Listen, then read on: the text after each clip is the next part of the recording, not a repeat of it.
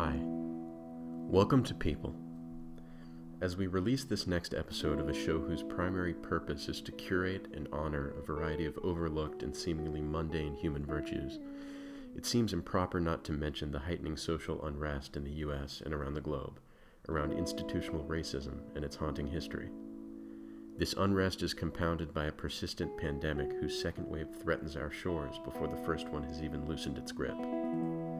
The honestly perilous state of the world right now has us racking our brains for the redeeming people, those Mr. Rogers affectionately called the helpers, the people whose work helps us through each uncertain day as less and less of us can plan for a longer window of time than that. With this in mind, we've chosen to shift gears in this podcast. This new chapter will feature guests whose names and work we want to exalt and for whom anonymity wouldn't do justice. We want to share with you conversations with people who inspire us and who deserve recognition for that. Also, we will often be co hosted by the guest we've had in episodes 1, 3, and 4.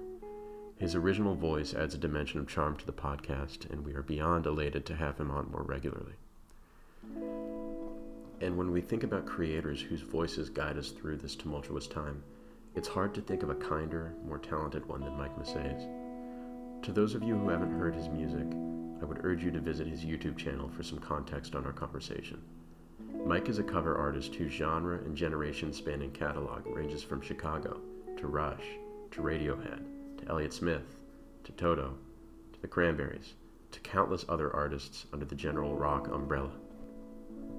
His decades spent performing jaw dropping covers at the Pie Pizzeria in Salt Lake City while practicing as a public defender eventually led him to a full time Denver based music career, worldwide acclaim, and a YouTube channel of over 300,000 followers with a number of videos well above 10 million views. Since the pandemic has put his live shows around the world on hold, Mike has put together a YouTube live stream which airs three times a week and typically runs for over two hours and features set lists as long as 25 songs. He's sometimes joined by other musicians playing bass, auxiliary percussion, and backing vocals, and he connects impressively with the audience through a live chat filled with clapping emojis, song requests, and tips from fans. In sum, Mike Massé is a multifaceted talent, and frankly, a great guy. His live streams keep our spirits up during this seriously hard time in world history. We had an absolute blast talking with him, and I hope you enjoy our conversation as much as we did. After a quick sample of his rendition of Third Eye Blind's God of Wine, perhaps the cover of his which means the most to me, we'll get into the conversation.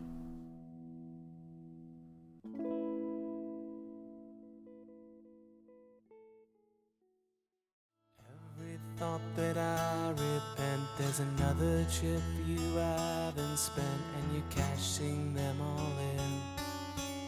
Where do we begin to get clean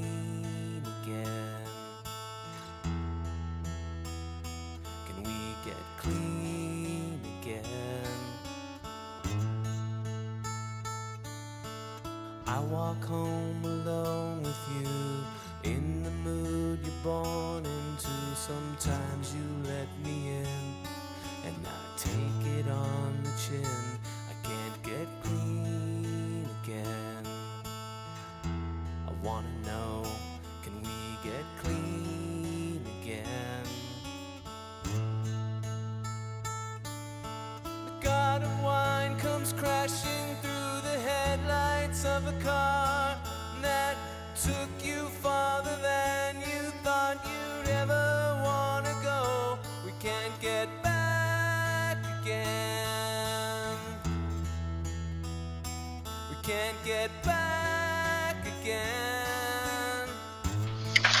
Guys hear me okay? Yes. Yeah, just Okay. fine. Cool. Cool. So let, let, let us know when you're uh, when you're comfortable. and your situation. Yeah, just take a take a swing here. I just finished uh, dinner for the boys, so we Yeah. just made some. Can I ask quesadilla. what was uh, what was on the menu? Uh, I just made some in quesadillas real fast. That, that sounds good to me. hmm We had some uh, chicken, you know, chicken breast that we or like a whole chicken we bought actually. And uh, my, wife, my wife always eats the dark meat, so the, the white meat was left over, so I used it for quesadillas basically. Oh yeah, no. Well, I mean, the dark meat's the best part, but in the, with mixed with the cheese in the quesadilla, one can kind of uh, Yeah. you, you can get past the. White I've white always, you know, it's interesting because I've always preferred white meat, so it's a good match when she prefers the dark. So, Oh yeah, yeah. Well, yeah. yeah. Yeah, that's what I was going to I think I, I like dark meat. Like, well, in certain contexts, I like you know, like a, I like a good um, I like a good fried drumstick. You know, For sure. and I like them, and I like it in like Asian food. I tend to like the dark meat. Just you know, either one. Like I, I, don't- I, don't- mind either one. Yeah, I think it depends 100% on the seasoning. If, it, otherwise, Yeah, to me, it tastes yeah. a little bit gamey. I think that's the word. Yeah. Um, Yep, yeah. yep, yep. But um, Yeah, well, well, Mike, it truly is a pleasure to uh, to be talking with you. We're, we're both actually Sure. pretty pretty big fans um, Oh, right on. Of your work. Uh, so we we take we appreciate the time. I mean, you taking the time to sit down with us and um, kind of Sure. talk about music and so on and so forth. Um, yeah. I Well, just kind of wanted to for start. most, off- You know, Yeah, go for on. most for most performers, you know, their favorite topic is themselves. So it's it's always a pleasure. no, no, I mean that, that that is fair, right? There's a Yeah. sense of No, I'm just kidding. No, no. Actually, my favorite topic is music, so that's it'll be fun to talk to you guys. Of course, yeah, and and just for context, you know, uh, we're actually both musicians ourselves, but uh, you know, not not really in the acoustic scene, uh, and not as adept. That we don't have nearly as wide of a catalog as as you do. So that's that's one of the interesting things is just being able to go through your channel and see anything from like, you know, Boston to Elliott Smith. It's just. A, I, it just kind of blew my mind when I discovered you a couple years back. It's just what, what is this guy up to? So- yeah, well, we could talk about like how I pick my songs and stuff. Yeah, we Yeah. can talk about it all. It's fun. that that that's one thing. I, I first want to kind of give you know our viewership for those those of uh, our listeners that don't know who you are. They probably Sure. I mean, like there is a possibility that they've seen one of your videos, one of your many videos that have over a million views. Um, but could you kind of just give us a biographical sketch because you used to be uh, a practicing attorney and now you do music full time. So if you could kind of just Correct. Give us a little bit of background on on that Sure. process, yeah. Sure, yeah, I can give you the bullet points. One thing that's interesting for me is the fact that right now, by a long shot, the most popular video on my channel is Leader of the Band. And most of that traffic is, uh, like 95% of that traffic is coming from the Philippines. Really? If you if you look at my channel right now, Uh huh. like if you look at my analytics, that video gets almost a million views a month just by itself.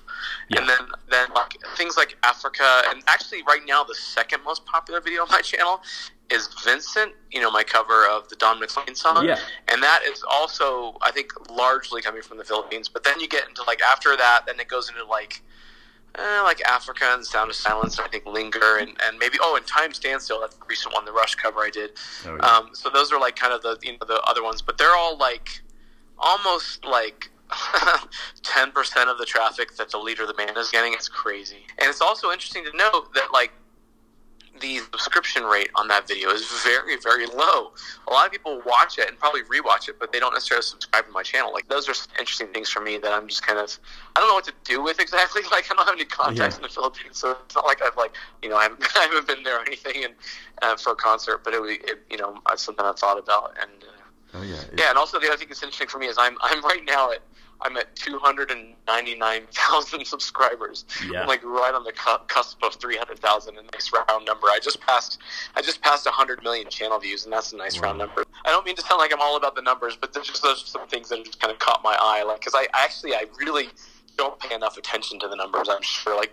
to most people, people are probably like, "Why don't you look at your analytics?" You know, it's, You know, it, it is it is fascinating because YouTube has so much power in driving your audience, driving your Right, viewership. right. Um, depending on the amount of views, uh, they they promote you more, and that's actually one of the things I wanted to ask you. Um, do, do you do you feel satisfied with the audience that YouTube uh, has exposed you to? Have have have there been any, any surprises or hiccups? Um, and like the, the reason why I ask you that question is, I think I initially discovered your channel when I cleared my cache. I cleared my viewed video, uh, prior viewed videos, and it was Okay. just, you know, when you do that, you get the freedom to stumble upon new content that excites you, and somehow YouTube pigeonholes the the listener and the, and the viewer.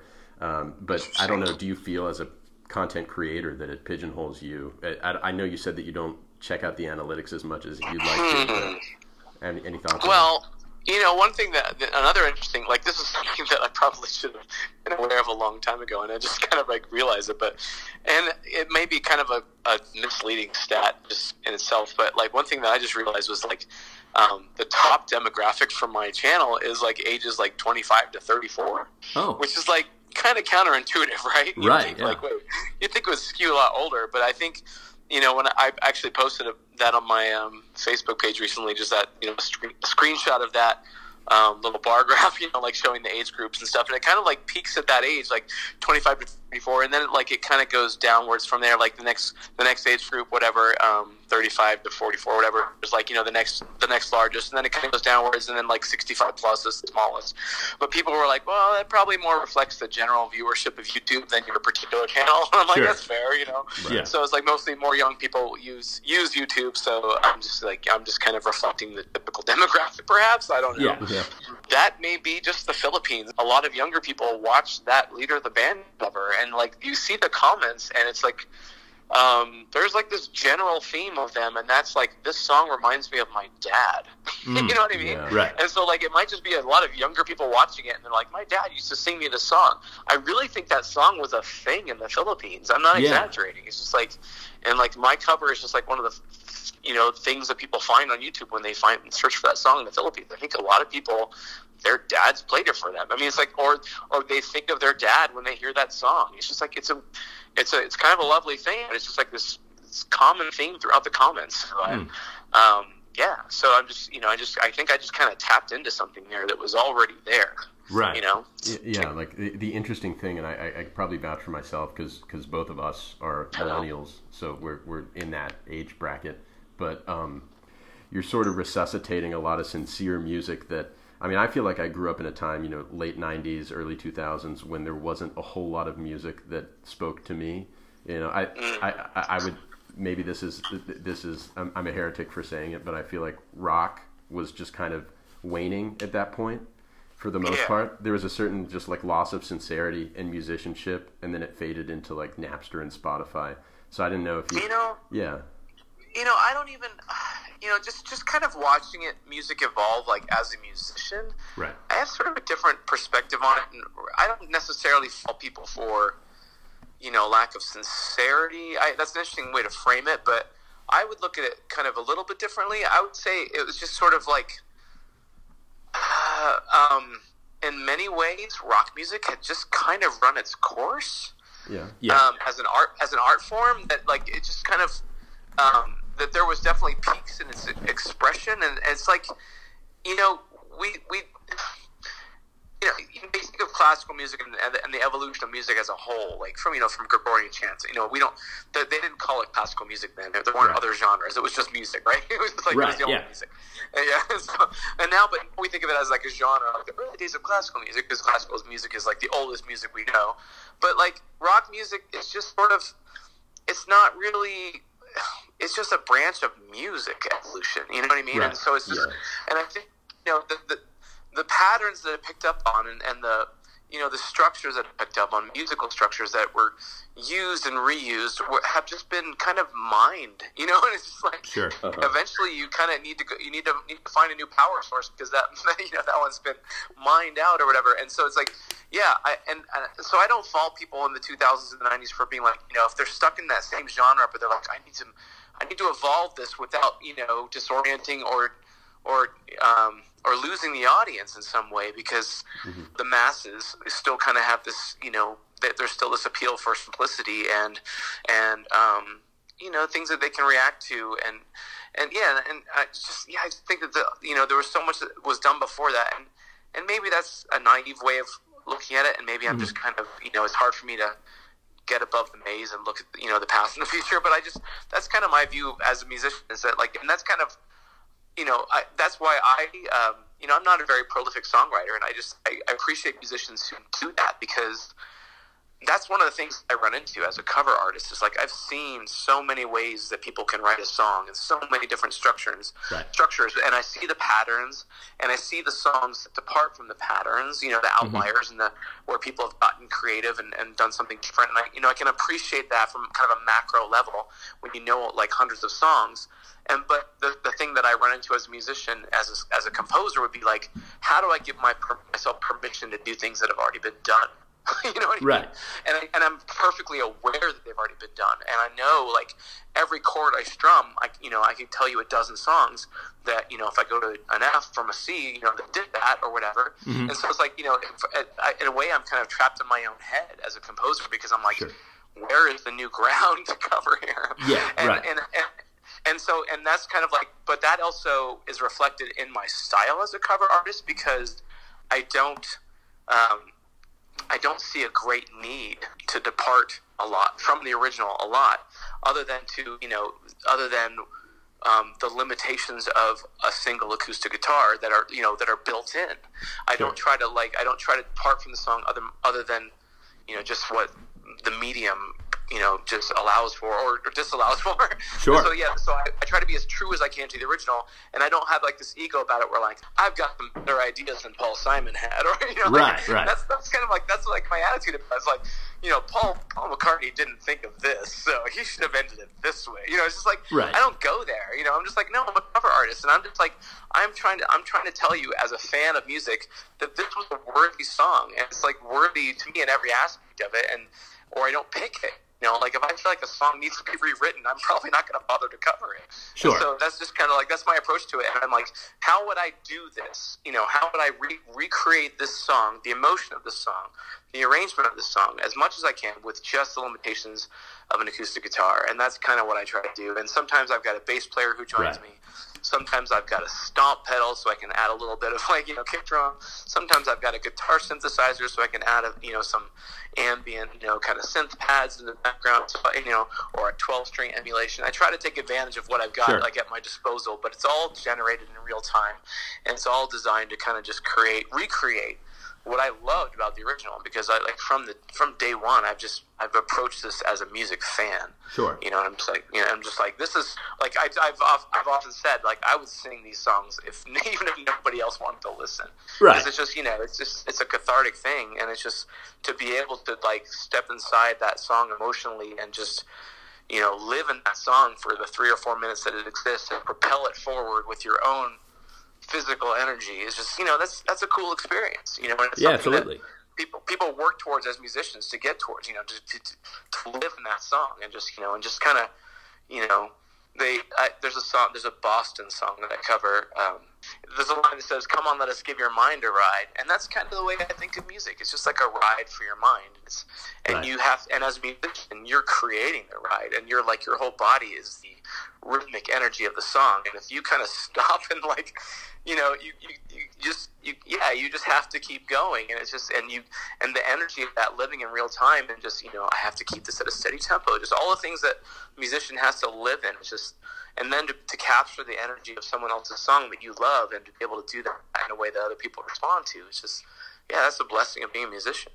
Kind of what you were talking about like with arrangements this is this is this is important to me. You recently premiered um, i mean it's a little bit of a sobering thought that, that jimmy Eat world could now be considered classic rock in some capacity.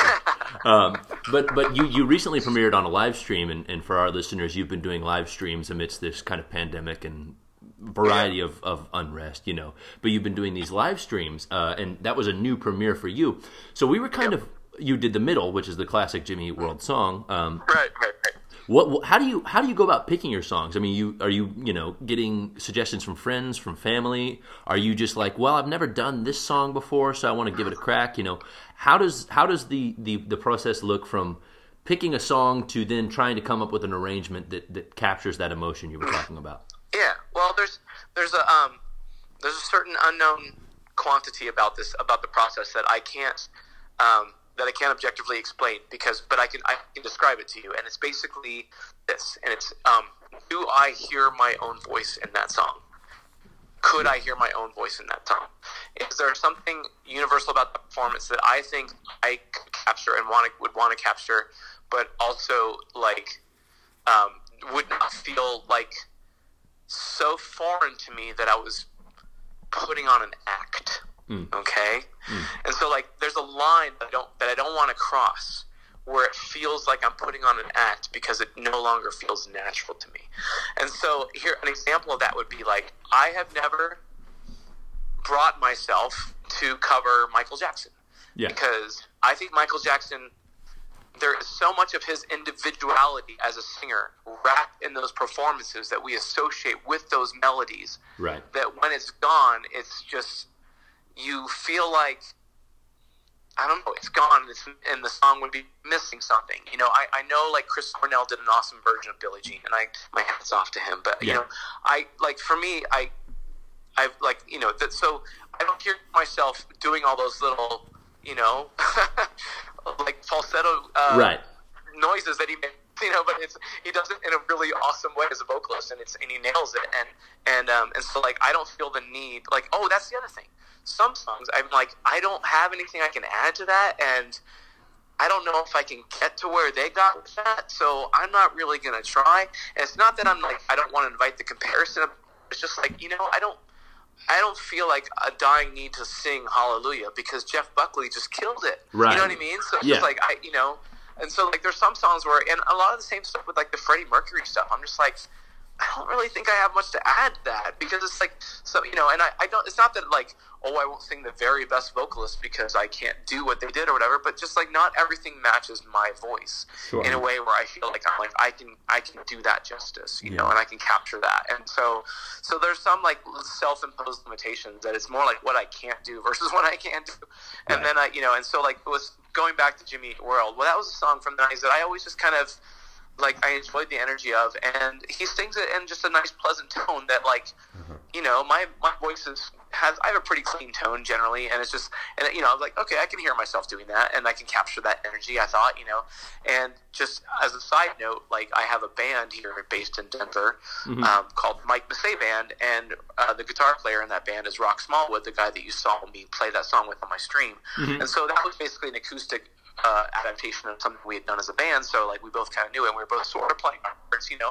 Right. But I had to, know, I had to throw in, I threw in the stomp pedals, adding some percussion, and you know, just kind of making some choices that you know because it was an acoustic arrangement. But yeah, it was just like it's a fun song, and and it's and, and here's something anyone who watches my streams regularly will will attest to this fact that I have a hard time sometimes finding upbeat songs because I do a lot of ballads and just kind of mellower songs or Yeah. or sad songs, or, you know, and it's not like you know, it's not like it's a reflection of the times. Just no, it's just a reflection of my repertoire. It's just like always been that way. It's kind of funny. Like, Yeah, no, So certainly. the, the, the, the upbeat songs are few and far between, but I always gravitate towards them when I can. Yeah, right. Yeah, I mean, if you look at the set list, for, there are there are certainly a, a handful of bleak songs. So, uh, yeah, they're, they're in for they're in for some kind of melancholy too. Yeah, and, and like yesterday, I did exit music for a film by Radiohead, which is this is like Yeah. completely depressing song. Uh, it's, uh, I always think of Romeo and Juliet when I hear that song because it kind of sounds like that sort of scenario. I know they did a song for the movie Romeo and Juliet, so I don't know if there's a coincidence there that they were this kind of was like you know a discarded you know option or whatever. But um, I always thought of that uh, as, as being reflected in those lyrics. And if they're like you know the, la- the last line is "We hope that you choke," you know, it's just like Yeah, it's really right, dark. right, yeah, right. but it's a beautiful song. You know, Sure. so. Yeah, So anyway, in, in, in terms of in terms of picking songs, uh, not to beat a dead horse, but you, you Yeah, no, you- go ahead. Yeah, no, you. I mean, you talk about can I hear my voice in this song? Um, sure. fr- from my perspective, I would say, you know, you listen to a certain song just as a consumer of music. You say you're a music fan, and it sort of resonates on the same wavelength, uh, like your whatever your fundamental frequency is. Like, do you Yeah. do you feel that melancholy songs, uh, if if not melancholy, at least it's just a very emotionally, uh, like high emotional valence? Do you feel that that resonates with you as a person? Yeah, you know, I guess it always kind of has. I mean, I've always been kind of a sucker for a good ballad and a pretty melody. You know, like I, I mean, I recently covered "If You Leave Me Now" by Chicago, and I loved that song as a kid. So it's not like it's just like a recent thing for me. You know, so, Right. Yeah. yeah, so I, I do gravitate towards some, sometimes the pretty melodies and stuff, and like, and Radiohead has always been kind of um, just just hit a note for me that just yeah just resonated with me. I used to listen to them in law school when I was uh, studying for finals, um, I was kind of like a, a lone wolf in law school. I don't mean that to sound like that's, that's a bad term these days, but um, Mm-hmm. I didn't really, uh, you know, study with other kids or kids, other students, other law students. Yeah. They feel like kids now, but yeah, other law students. Um, I was, I'd kind of go home and, or you know, and and uh, just listen to Radiohead, like when I was studying for finals, instead of being in a study group or whatever. And and but and, and my wife, you know, she she uses Radiohead, Radiohead as a Rorschach test because she says that anytime that Radiohead sounds good to her, she knows she's depressed. Like, yeah, that's Like, that's totally that's- fair. Yeah. so, but like, but they always sound good to me, so I don't know what that means. Yeah. about me. Right. Yeah, it's kind of funny. So. Yeah. Yeah. So I mean, do you think that do you think that there's a correlation? You say that you're a lone wolf in law school. I I, I remember just at least in my studies, I, I studied engineering. So in my studies, I was just Yeah. super isolated, and I found Yeah. that the stress of other people. Uh, had a negative impact on me as an impressionable, uh, impressionable kind of emotional person. Like, do you feel like there's a correlation be- between having that lone wolf personality uh, trait and um, being a performer?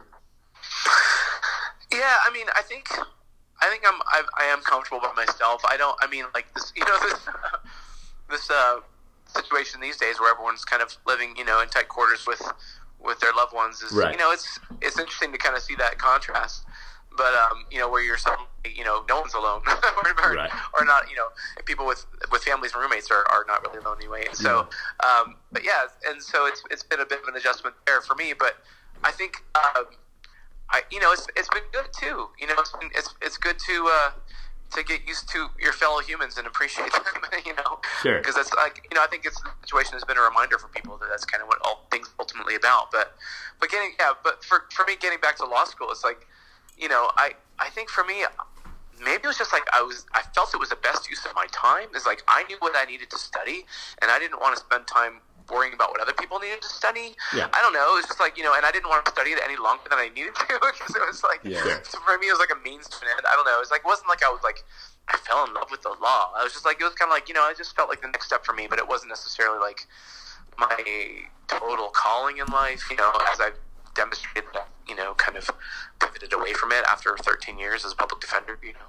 Yeah, yeah. That, that if you could kind of give people that that biographical sketch of you know you pivoting away from that and then pursuing you know music full time. Yeah. And, so and- and- yeah, and okay. it- it- this can start way, way back, or it can Yeah. whatever the timeline. Well, is. yeah, it's, it's all it's the, the ball's in your court here. Yeah, it reminds me of uh, I think it was an episode of The Office, but my, my son was just watching where Toby's like, um, I can start at the beginning, but I'm going to go back before that. no, um, he's talking about like the Scranton Strangler or whatever. Yeah, Um, right. So, um, um, so yeah, so for me it was basically like I, you know I went to I went to uh, I was a music major undergrad and I studied my emphasis was sound recording and so I learned like this is kind of pre-computer recording age right so this is like I was learning I was one of the you know in the last generation of people that learned tape and and hardware and stuff and so it was kind of cool for me like eventually when when recording software pivoted towards um, it all being digital and software versus like you didn't need to buy a bunch of hardware. You'd run it off of the computer, and the computer would simulate the hardware. Right? It was like all hardware emulations of classic gear, rather than having to buy the classic gear. So yeah, so but it was it was nice for me to have had some relationship with the original gear when the digital emulations came along because I was like, oh yeah, I've used this before, I remember Right. this or whatever. And so yeah, so like knowing how a compressor works and knowing how an EQ works and reverb works and having worked with that hardware was kind of invaluable to me. And so as a music major, I was studying sound recording, and I got you know I got a, an internship at a local studio. Um, one of the big studios that had just bought this nice new expensive digital digital mixing board that could you know do snapshots of mixes. It was like you know cutting edge at the time, which Yeah. was like you know uh, mid '90s. And um, and so I was like, oh, that's pretty cool. But no, you know, I didn't have a paying gig as, a, as an engineer, so I'm just like, well, I'm not making any money doing this, so um, like I need a real job basically. So um, my friend Jeff Hall, who was uh, in my band during my undergrad years, he was a bass player and he was a humanities major with an emphasis in music. So he had, you know, a lot of this. He was in the same building as I was a lot, Sure. and we became friends. And he was, you know, he he eventually became featured on my YouTube channel quite regularly as the bass player in most of my videos from the Pie Pizzeria in Salt Lake Oh City. yes, yes, we're familiar Yes, with him. Yeah.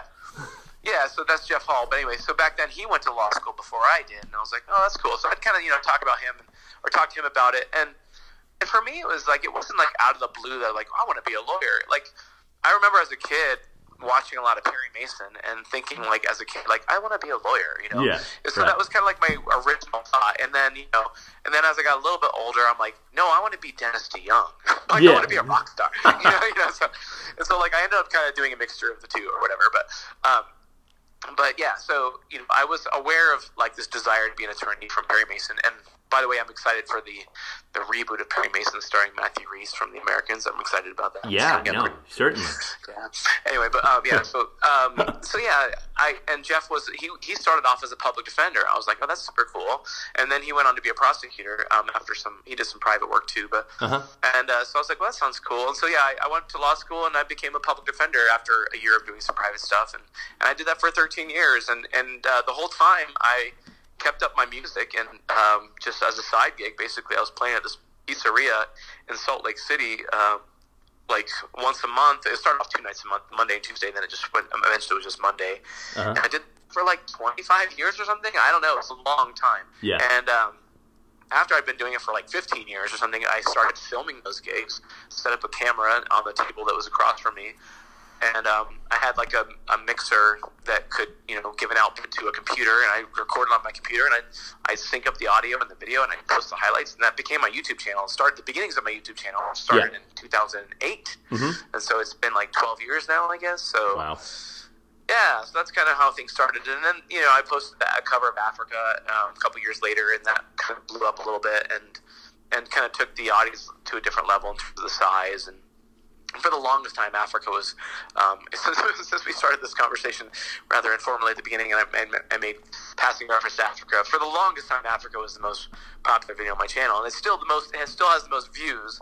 It's got like 13 million or something like that, but, uh, but, um, or maybe it's 14 million. And, Yeah, uh, it's 14. And leader, yeah, but leader of the band um, has like 11 million, but it's getting like a million a month, so it's going to Yeah. pass Africa. Like, Sure. In a few months, it's going to pass Africa, and like will Yeah.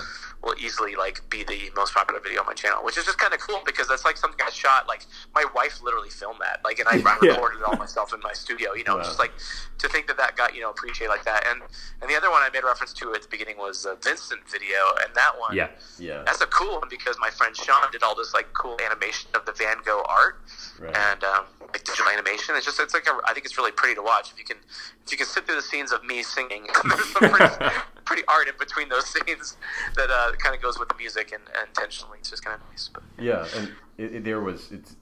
I imagine that there was a sort of a, a resurgence of interest in uh, Vincent after that beautiful, kind of like watercolor style film came out. What? oh yeah, I saw that ago? movie. Yeah, that was cool. Just mind blowing. Hey, But uh, yeah, and, and one one can't help but note that you don't look entirely uh, different from Vincent. Yeah, you don't look dissimilar, I know, right? I know. I just I just have like I have too many ears. But yeah, Yeah. No, yeah, no. too many. no, it's, it's too soon. Too soon for that joke. I'm No, no, no. It's okay. It's okay. That's No, no, no. You're in you're in good no, company. uh, here. no, Van Gogh is easily like my favorite artist, and I shouldn't tell you that because that you know makes you one step closer to figuring out my password in some places. But, uh, but yeah, no, I love Van Gogh, and um, and I've actually got. I was like so excited to go to the Van Gogh Museum. I'm like, finally I get to see Starry Night, and I'm walking through the museum. I'm like, it's not here, and then I like Google it. I'm like, it's in New York. It's pretty funny. I'm like, I went all the way to Amsterdam, and it's in New York. Yes, So, yeah. Later, I went to later I went to MoMA and got to see it there, so that was super cool. Well, well, yeah, lovely. Um, yeah, MoMA, MoMA, and, and MoMA is worth a trip, uh, even if you're not a Van Gogh fan. Uh, for for Yeah, our listeners out there. But um, what was it like when you made the decision to, you know, um, cease practicing at least as a Oh public yeah, defender? did. Sorry, yeah, I kind of got side, sidetracked from that. Oh no, no Like, worries. I mean, yeah. it was all it was all helpful. So yeah, Yeah. Talk talk a little bit about that. Yeah, so um, it was well. It kind of you know it all kind of relates to what I'm talking about with Africa, and, and basically, um, so when I posted Africa, you know, I, we started getting some like um, some attention, you know, just from people that would like see our channel and and they would inquire about private gigs here and there, and uh, you know, and I got some offers for for you know other gigs and performances. And I'm like, well, this is kind of cool, and I was and so I was thinking, you know, at some point, maybe if I put my attention to this full time, you know, I could you know, replace my attorney income. I wasn't trying to like, you know, be rock, a rich rock star. I'm just like, I Right. just want to replace my day job, you know, and that, you know, minus the, the pension, I guess. know, Yeah, right. Yeah. And so minus the 401. It wasn't even a pension. It was just a 401k. But yeah. Uh, but anyway, so, um, but yeah, so I, um, you know, as, and it was in 2000 and, hmm, we'll call it 2014. Um, my Africa video kind of had like had this unusual viral outbreak where it kind of got like um, a lot of traffic like all at once, and suddenly I had a lot more subscribers and a lot more fans, and I even got the attention attention of a manager from Nashville who had um, been a producer uh, Nashville and, and, and had produced stuff that I've heard of and that you've heard of. And I was like, oh, that's cool. And uh, he owned a studio there, but he's recently had sold it to Peter Frampton. And Oh, you know, wow, so- yeah. But um, but uh, yeah, so he he was like, "Hey man, um, I found you on you know on YouTube. I saw your video and I loved it. He found me on Facebook or something, you know, because it, it started basically getting spread around Facebook, my Africa cover. Yeah. And um, and so I'm like, that's cool. So like, so I started talking to him about what we could do, and and um, he and I he he tried, and we just we we and I he and I just kind of I don't know, we just didn't see eye to eye about um, how things should work, and and I don't think he had necessarily the best salesperson skills, and so like a lot of the gig offers that were coming in, I don't think he handled them well, and so Yeah. um, I didn't end up sticking with him. But what I did figure out from that experience was, I'm like, you know, if I put my attention to this, I think I could, I think I could do this full time. It's like it felt like it was an interest, and so I used that moment as kind of a, a launching pad to just, you know, taking the leap to doing it full time, and and, uh, and it's been good. You know, it's um, it's it's been basically just literally doing it all ourselves, where we're just kind of renting out theaters where we in, in cities where we can, we can draw a crowd and just like selling tickets Right. on Eventbrite, you know. And so it's very like mom and pop, you know. Um, but it's but it's been great, and just to have an opportunity to get out and see people, you know. Um, and I look forward to those opportunities again in the future. Yeah. But meanwhile, meanwhile, I've been live streaming, but yeah, but um, yeah. So it's been it's been quite the little ride, but um, but we did get to the point where you know it's like you know we're the family's still afloat and we're, we're doing what we need to do and and um and you know financially and and uh and so it's yeah I mean I'm still middle class but I'm like but I'm doing what I want to do. I just kind of you know I just kind of you know it's like I don't know. I was I was a public defender for a long time and, and the longer you do that job um, kind of the worse it gets. And what I mean by that is just they trust you with more serious and kind of worse cases the, Right. the longer you're there. You know, I mean, you're you you know you get pay increases along the way too, so you're given more responsibility with, with that. You know, which is fair. Um, you know, the more seniority, you know, and but it's just like something I noticed about that job. I'm like, ooh, this isn't getting better. like this is kind of going in the direction. You know, and so then I'm like, I'm at the point. I'm like, well, if I really want to like do, advance my career, I need to get capital certified, where I'm you know ability I have the ability to you know to represent clients on capital cases where their where their life is on the line. I'm like, is that what I want to do? You know? Yeah, of course. And so you know, and then the other whole aspect of it was uh, there's kind of a lot of secondary PTSD, and I I say that not in a way to diminish the primary PTSD Sure. that happens with the first responders, but you you know when you get doing homicide cases, you're looking at crime scene photos, and it's not pretty stuff, you know, and it's not Hollywood either, you know. Right. so yeah, so you're seeing real thing, you're seeing real life, and it's uh, it's it's not great, and so you know it gave me a whole new appreciation for the first responders that have to walk into those situations every day. And Yeah. take those memories home with them every day. You know what I mean? Oh, it's yeah. crazy. And so, you know, I had my share of secondary PTSD that, yeah, I just like even even talking about now. It's just like, it's Sure. like I don't want to go. I don't want to go there. You know. Right. But there's people. There are people that do that every day, and that's their job. You know, and it's just like, and so you you understand why you know doctors and lawyers and police officers and all those people. You know, some of them develop substance abuse issues because they're just Yeah. trying to cope you know, with what they see. You Yeah. know? Right. And so, um, anyway, uh, you know, I had an opportunity to step away from that, so I took it, you know, on a brighter note. And, Yeah. uh, you know, and I, I will say, as a musician, I do miss the feeling of direct kind of like public service, you know, Sure. community service almost, you know, where I was, where I was working with people where I was, I was their only hope, you know, like they're like, I'm talking to people that are in jail and it's just like, they need some good news, you know, or something, Sure. you know, or they need a friendly face or something, you know. So, yeah, you see people at their low points, and it's just, you know, it's really humbling and it just kind of keeps you, you know, in touch with, you know, like how hard some people have it because a lot of those people, you know, it wasn't like they didn't just get there suddenly, you know, this was like Right. a, their life devolved into this or whatever, you know. So Right. yeah, you, you know, it's, it's all it's all humbling and just you know, it's all it kept me super grateful to be a musician because you know what am I doing during the pandemic? I'm figuring out which of my favorite songs from the past I want to learn to play on live streams for people that are, you know, that are watching that are tipping me to play the songs I love. It's just like, Yeah. you know, I really can't complain, you know. Sure. So I'm, I'm super grateful for where I am, but it, you know, it didn't get here. I didn't get here by accident. You know, I, I know I've worked here. here but- Yeah, no, certainly. Well, well, one thing I wanted to we wanted to both touch on, um, just quickly on this transition is is you know you mentioned you know having a wife and having children, and what was what was that shift? Not to say that, of course, you weren't passionate about law, but what was that shift like when you decided to pursue being a musician full time? How's how did your your children receive it, and how did your wife receive it? Well, um, my kids were fine with it. I mean, they were both kind of young enough where, it, you know, I don't think that they. Noah, um, when I moved from Colorado, he was, I guess he was maybe three, I guess, something like that. So he doesn't, you know, he was too young to really weigh in or get a vote. I'm just kidding. Right, Um, yeah, but, and- but, uh, but my oldest Timmy, he was probably like seven. But um, anyway, they were fine with it. And and Timmy, um, you know, he knew that we were moving closer to family because that, was- that was part of the the crux of it was we wanted to. Um, you know, my youngest Noah had some health problems when he was uh, 11 months old. He Yeah. was, you know, diagnosed with a brain tumor and stuff, and, and that was a big ordeal for us. And so we were in, we were in uh, Salt Lake City when it happened, and we didn't have any family nearby, and so it was really important to us to kind of move to where we, if something anything like that ever happened again, we would have some family support if possible. And so it's kind of funny because we went through this whole process of me becoming a member of the uh, of the Washington State Bar because my brother lived in Seattle. We're like, okay, we're, we're going to move to Seattle, and Yeah. you know, I went, I as I looked at, you know, I.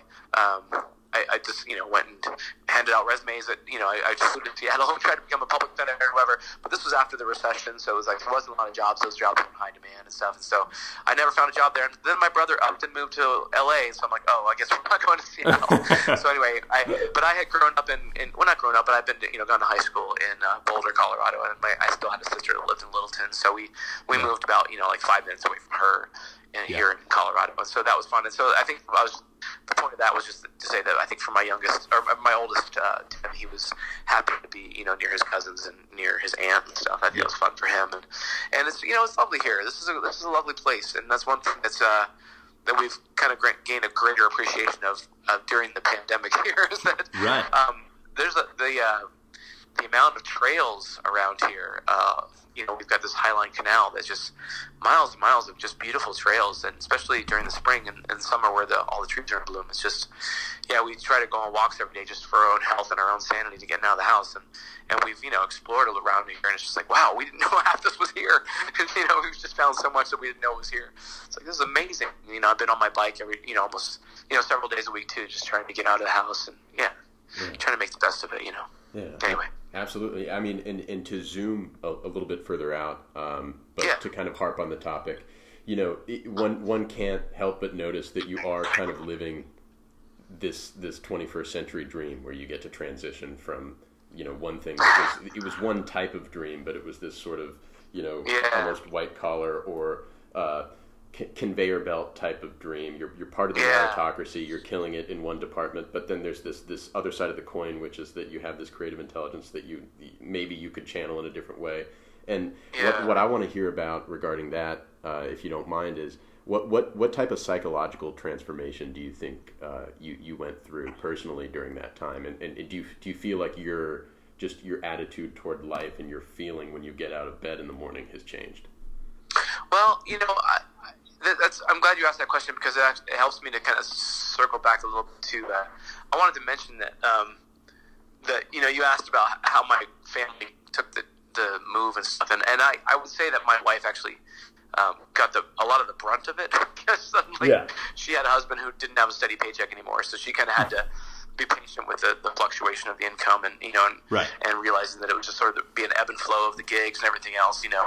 Um, and also, like later on, she you know she helped by taking on the role of actually you know doing a lot of booking of the gigs themselves and, and reaching Yeah. out to theater and such. And so, um, and so she's kind of you know made it possible for me to even be you know gainfully self-employed to a certain extent. And so I you know I don't want to underplay her role in this. She's been she's been a huge help for that. Yeah. Um, but but for me personally, you know, along those same lines, I had to get used to being self-employed, you know, and and and being my own boss, and because I'd never done that before, you know, and um, and so there was sort of striking the balance between spending time, how much spend, time am I going to spend on creative endeavors versus you know the um, the other logistical stuff that just comes into play when you're a musician that you have to deal with, you know. Right. And so it just you know, and also suddenly you know when, when I used to be an, an attorney, when I would make money as a musician, um, some of that I would get to keep towards just my my supporting the hobby of being a musician. I would I would turn some of that income around and, and dump it into gear or whatever. Right. But now all of Yeah. my music income is like bread and butter, you know. And Yeah. it's kind of funny. I, I say that like when I do gigs, I'm like, you know, the, when I when if I'm taking tips at a local gig or something, I, I'd say to people that the the tips. Uh, the tips used to be gravy, but now they're bread and butter. You know, it's just like so.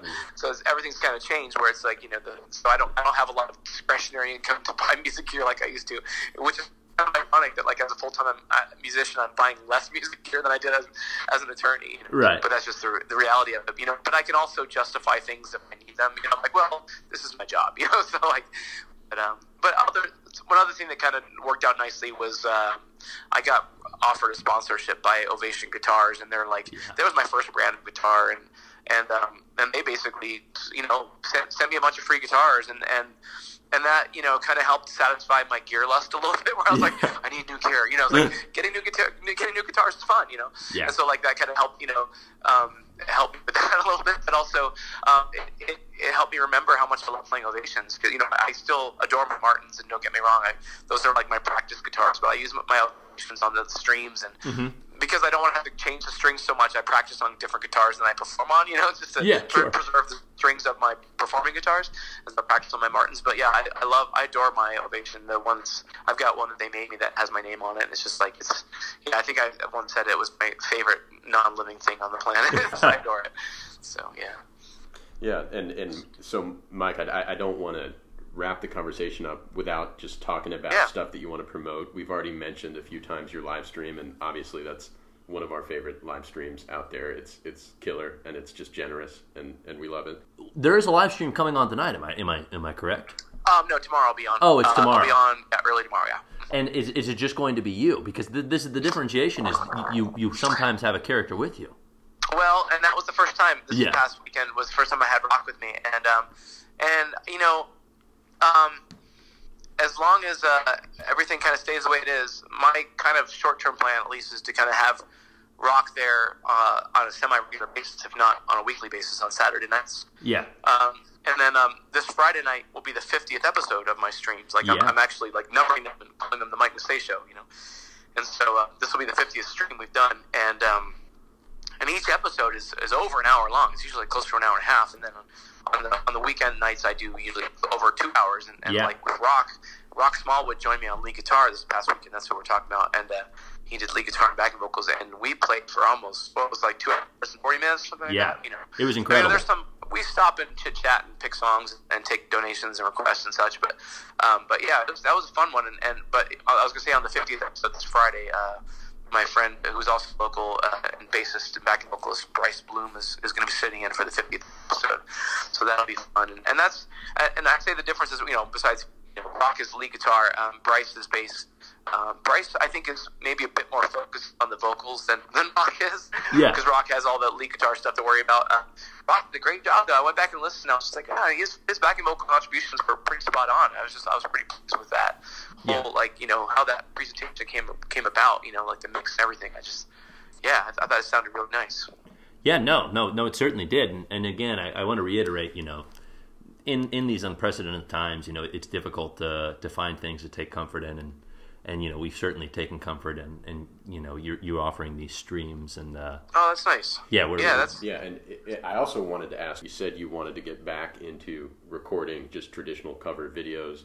Um, I wanted to ask: Are there any covers in the pipeline that you feel comfortable? Uh, Well, and I, I wanted to say just a bit more about the streams. Well, first of all, um, it was something I wanted to do anyway, and I just I, I knew that YouTube had live streaming capabilities, and it was something that I'm like I should take advantage of that at some point, just do concerts or whatever. Yeah. But this kind of forced me to learn it and figure it out, you know, and and we. Um, but I'm very proud that we put it together at a very high level, of, you know, of, of production and quality. And the performances aren't always high quality, but the production generally. I, I have given myself permission to make mistakes on some songs because I'm in my own house, and sometimes people make requests for songs. I'm like, you know, I don't know how well I know that song. But I'm gonna give it a go and see what happens. So you know, and then sometimes I just have minor lyrical flaws or whatever. But I think people enjoy seeing me as a human, you know. But but yeah, we had to like my son and I. My son is 13. My oldest uh, Tim that we mentioned earlier. He's 13 now, and he's running the controls on the live stream. And that's been kind of fun, like because it's Yeah. been like a father and son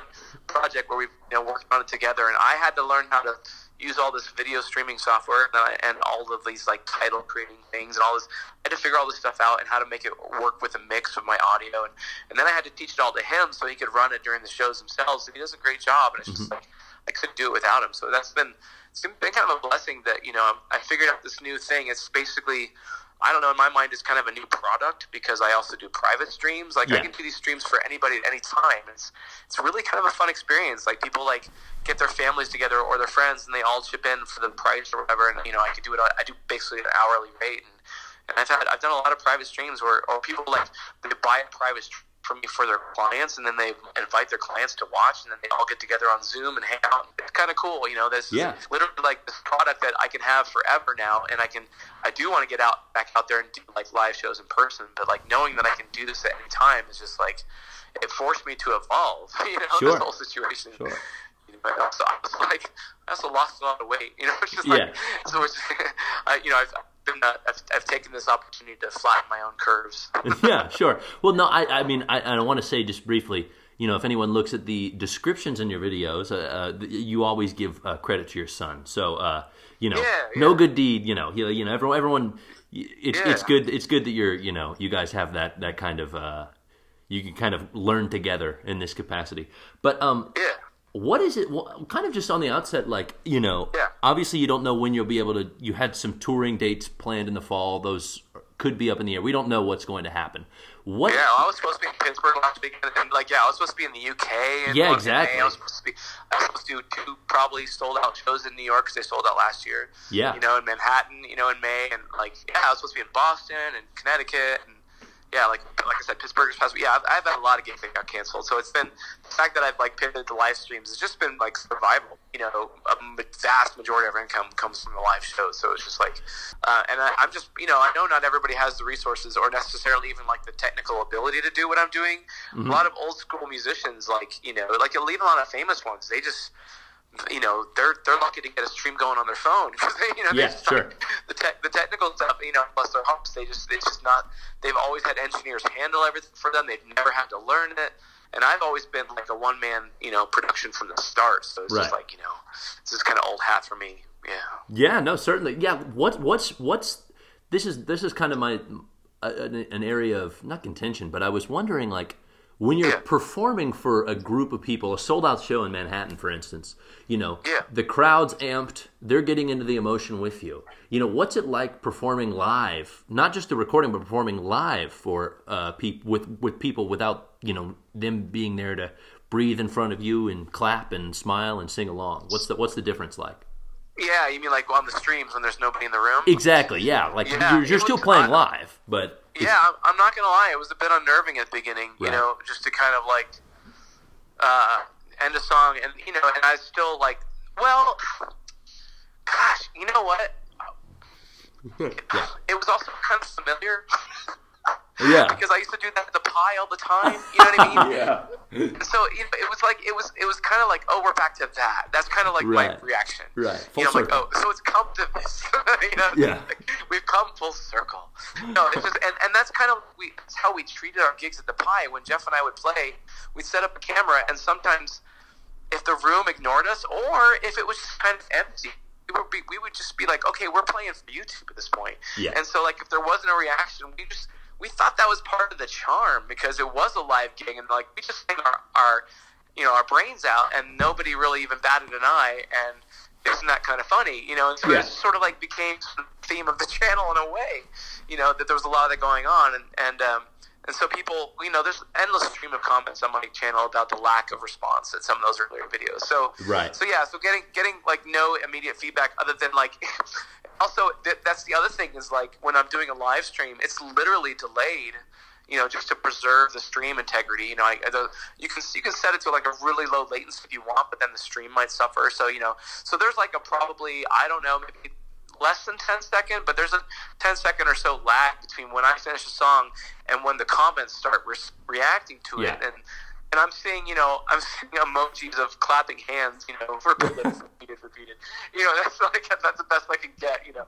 Right. And so, and and that's the way it is, right? And so that's you know, but that's part of the course, and you know, and you see the donations come in, and and and that's you know that means a lot, you know, just because it's like you know, it's supportive, you know, of, of the whole endeavor and keeps the whole project going. But you know, and I do try, try to take requests from people that not every, not just every quest has to have a donation on it. You know, so it's just like there's like a hierarchy of songs in my own mind of like songs I really want to play, and songs I'm like I'll play that if somebody requests it. You know, Right. I like all I like all the songs. I wouldn't play them. That's that's like that's a big criteria for me. I have Sure. to like them all, you know, and that's always been true. But there there is still a continuum of how like how much I like to or how much I enjoy perform, performing certain songs because some of them are just super challenging. I'm like, oh boy, you know, I don't want to do that. It's like I don't want to do like too many challenging songs per show. It's just like you know, I just feel like I have a certain amount of energy. You know, just like Yeah. and so I kind of have to like pace myself. But you know, but sometimes I get going and I'm just like, bring it on, bring it on. Yeah. You know, just like I just get on this run. You know, You get in the zone, and right? Those are fun shows too. And I just get on this run. I'm just like, you know, Sure. let's do it. You know, and my voice feels good or whatever. Yeah. Mm-hmm. So Yeah, I, I actually want to wrap up with a question that I just can't help but wonder about. Um, I know that you, you on your personal website uh, you list some feedback from artists. I mean, the, the one that blew my mind was I think you said that the guys from Toto said that you were their favorite uh, rendition of, uh, of of Africa. And um, do you do you have any just favorite encounters with some of your musical heroes that that have kind of helped you along the way and inspired you? Yeah, you know, some of those people, some of the music people that I've covered have like responded in various ways. Some of it was in person, some of it was, um, you know, like through a tweet or whatever. You know, like Yeah, yeah. different ways communicating with me. Um, the Toto guys, that we got to meet in person, and that was that was a thrill just to like Wow. go backstage and and uh, and you know the the guy who wrote Africa, David Paich. You know, he told me that when anybody comes to his house, he showed them my cover of that song. You know, which was Wow. just like. I didn't even know he was aware of me, you know, just Yeah. like to meet him and, and have to be like, I'm so glad to meet you. And, and he said, you know, he said, thank you for covering my song. You sing it better than we do, you know. I tell that story all the time because it's like, you know, that's that's a once in a lifetime moment for me. And it was totally caught me off guard, you know. Sure. I was like, oh, I get to meet David Paich. You know, that was like my thought right at the moment. Oh, I get to meet David Paich. I didn't know what was coming, and it was just like blew my mind. And then the other moment for me, a personal hero of mine was when I met Dennis DeYoung. Um, And that was kind of a like friend of the friend of the music business, like got me backstage, and it was actually on his birthday. He played at a theater in Boulder, and that was just such a trippy night because um, we went backstage and um, you know he's got a birthday cake there and stuff, and he just he did a great show. He sounds so good still. His voice is Yeah. awesome. And his wife's up on the stage singing backing vocals, and he's got this guy on lead guitar. Um, uh, named August Zadra, uh, Zadra, who plays uh, a great Tommy Shaw, basically. And yeah, great. It just sounded like Styx, and it was awesome. But I go backstage, and um, I'm standing there, and I, I introduce myself to Dennis Young, and he, you know I'm just like stumbling through meeting him because he's a childhood idol of mine. Right. And while I'm talking to him, his guitar player August walks into the room, and his jaw drops, and he's like, "Oh, "You're Mike Massé." and he's like, it's like he's like, oh, sorry to like fanboy on you, but oh my gosh, you know, like he's like excited to be meeting me in front of Dennis. It was That's like, so- that was like Wow. that moment just like blew my mind. And then so then um so I'm trying to describe to Dennis. I'm like, yeah, I do acoustic club covers and stuff. I'm like, I did a cover of your song, "Come Sail Away." So then I, I pull it up on my phone and I pull up my YouTube video, and Dennis Young is takes my phone out of my hands and he's watching my YouTube video with my phone and he starts singing along with Oh me wow. singing "Come Sail Away," and then he says, "I used to sound like that." it was just it was just an awesome moment. Yeah, that's, that's beautiful, man. Thank you for sharing that. yeah, yeah, yeah. So then you know, I had a picture with him and stuff, and it was just yeah, it was super cool. And and I told him this story, and this is a true story, and he didn't know how to react, and it's okay if you don't either, but it's true. I told him I said I said when I was a kid. I used to wish that I would get some really serious disease so I could make a wish and meet you. that's how I felt about Dennis when I was a kid. Well, So- it, it came true. Just uh, n- no illness. So uh, I know it didn't. It didn't come to that. I'm glad it yeah, didn't come to that. right, right, right. Yeah, very, very good, very good. All right, cool. Yeah. So, uh, Mike, again, you know, really appreciate your time. Uh, and Sure, man. Uh, and finally, I mean, can you just remind the listeners uh, what's your schedule coming up? Where can they find you? Uh? Yeah, so like I, you know, it depends on what time zone you're in. Um, but like I'm in the Mountain Zone, and I usually stream on Mondays and Wednesdays at 1:30 p.m. Mountain Time, which is 3:30 p.m. Eastern, Uh-huh. uh, and 12:30 Pacific. And um, and then on on the weekend, I usually stream at 7 p.m. my time on Friday and Saturday, which is 9 p.m. Eastern. And um, and then you know, so that that makes it an evening show for the Europeans on Monday and Wednesday, and um, and they you know it's really late at night for them on the weekends. But Yeah. and then I'm also doing this thing. Let me just throw this out quick. Uh, I'm doing this thing called uh, "Play It Like Mike." Doing this series of guitar Yes, lessons. Where, Right. Yeah, I do those. I do live streams uh, once a week where I, I teach people a lesson, and anybody can watch the live stream. That's free. But then after the live stream, if anyone wants to rewatch it, they can buy the file from me, and I just have a list of them on my website. But the thing I wanted to mention was that uh, if you're a vet, excuse me, you should reach out to uh, Patrick uh, at Guitars for Vets. Uh, and that's guitars for vets spelled out dot org. And uh, if you reach out to Patrick, he'll give you access to all of my guitar lessons for free. Wow. I'm going to do those once a week. And then, yeah, so anybody who's a vet, or if you know a vet, send them to guitarsforvets.org. It's a great program because they literally uh, give free guitar lessons to vets. And then once they graduate from a 10 lesson program, they get a free guitar, and then they can do lessons for as long as they want. It's just like a really awesome program. Yeah. And, uh, and they they take people who vol- volunteer, if you're a musician, volunteer at each of the, you know, probably the local VA and such. So yeah, that's what I wanted to mention that is people should check out the lessons. Yeah. Beautiful. And Beautiful. uh, Thank you.